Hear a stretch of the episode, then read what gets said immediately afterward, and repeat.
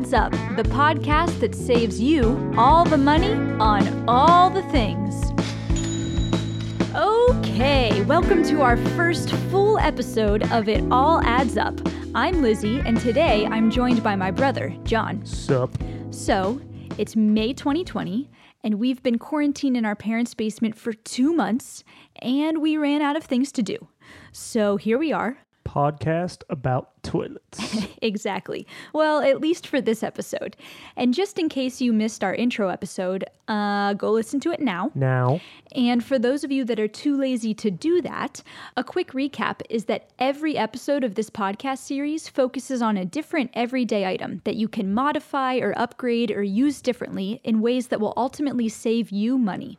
And since a lot of you are spending way more time at home during quarantine and racking up your utility bills, we're focusing our first few episodes on everyday items you use in your house that contribute to your water, electricity, and gas bills. Exactly. So today's episode is about toilets, which obviously contribute to your water bill.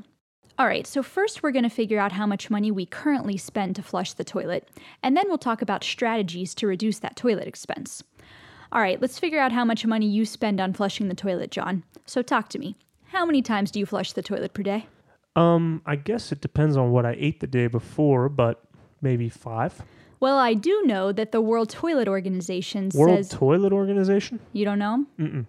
Well, the World Toilet Organization says that the average person flushes about six to eight times per day. So five sounds reasonable. We can go with five. And we know that the average price for water is about one and a half cents per gallon. And then we know that our toilet here is three gallons per flush. How the hell do you know it's three gallons per flush? Well, there's usually a number of gallons per flush written on the toilet. Sometimes it's written in the inner wall of the tank, so you just have to take the lid off to read the number. Or some toilets have the gallons per flush written right next to the seat hinge. All right, so we have the three gallons per flush, and then you flush five times per day. So that's fifteen gallons of water that you use just in one day to flush the toilet. So let's see, over a year, that would be almost fifty-five hundred gallons of water just to flush the toilet. You've got to be shitting me. You laugh?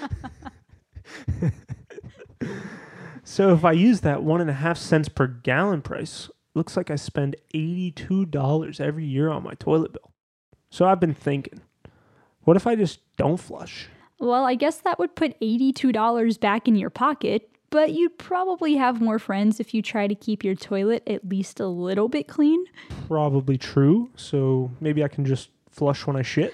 That would be better. And I'd say that's around forty percent of my flushes. forty percent? What do you eat? But okay, so if you flush only forty percent of the time, that means you'd save sixty percent on your toilet water expenses just by flushing only when you shit.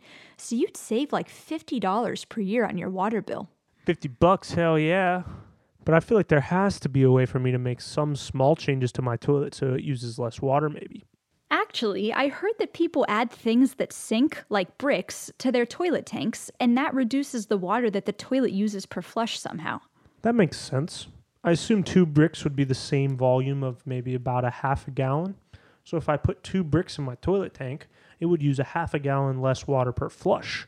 Uh, okay, that makes sense. So yeah, if you switch from a three gallon per flush to a two and a half gallon per flush, that would put you at sixty-nine dollars per year, which means that you would save thirteen dollars on your annual water bill just by adding a couple of bricks to your toilet. But I guess you would need to make sure that the bricks aren't interfering with any of the moving parts because that would probably cause leaks.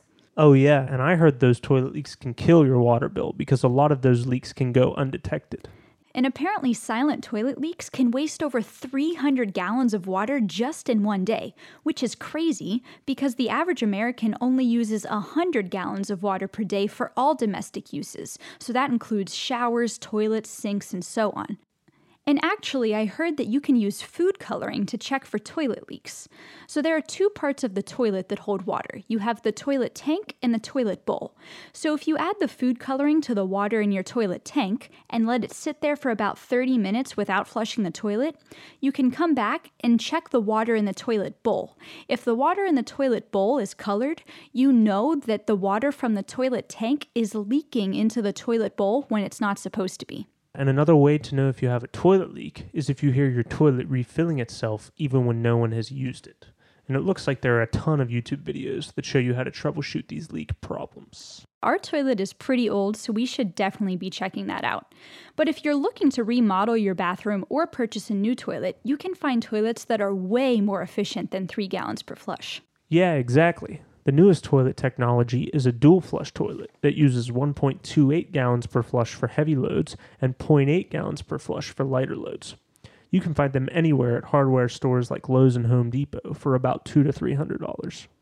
Okay, so John, if you got one of these dual flush toilets, that means you would be using one point two eight gallons per flush forty percent of the time, and then you said zero point eight gallons? Yes. Okay, so zero point eight gallons for sixty percent of the time. Right. So that would put you at only twenty-seven dollars per year. That's a sixty-seven percent decrease in your toilet operating That's expenses. Huge. Huge. Okay, quick recap.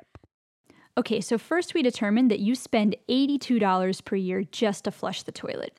If you added a couple of bricks to your toilet, you would spend only sixty-nine dollars per year. Hell yeah. If you decided to only flush when you shit, you would only spend thirty-three dollars per year. Hell yeah. And if you invested in a dual flush toilet, you would spend only twenty-seven dollars per year. Hell yeah. But just a few things to keep in mind, guys. These numbers will change depending on the water cost in your area, the capacity of your toilet, how many times you flush per day, and how often other people are using your toilet. But even if these financial savings can seem small, just remember, it all adds up. And be sure to follow us on social media. Our Instagram handle is It All Adds Up Podcast. Our website is it all adds up podcast dot com. And you can find us on Facebook at It All Adds Up The Podcast. And a huge shout out to John for handling all of the audio work for this podcast. Follow his bands by searching Stray Tuesday or Mother of Earl on Spotify and Apple Music. What are you going to spend all those savings on? Uh, thirty-seven grape gumballs. Cha-ching. Okay. Anything else? That's it. All right, I'm done. I got to pee. How many times are you going to flush? Mm, three times. Have you learned nothing? I'm not paying the water bill this month.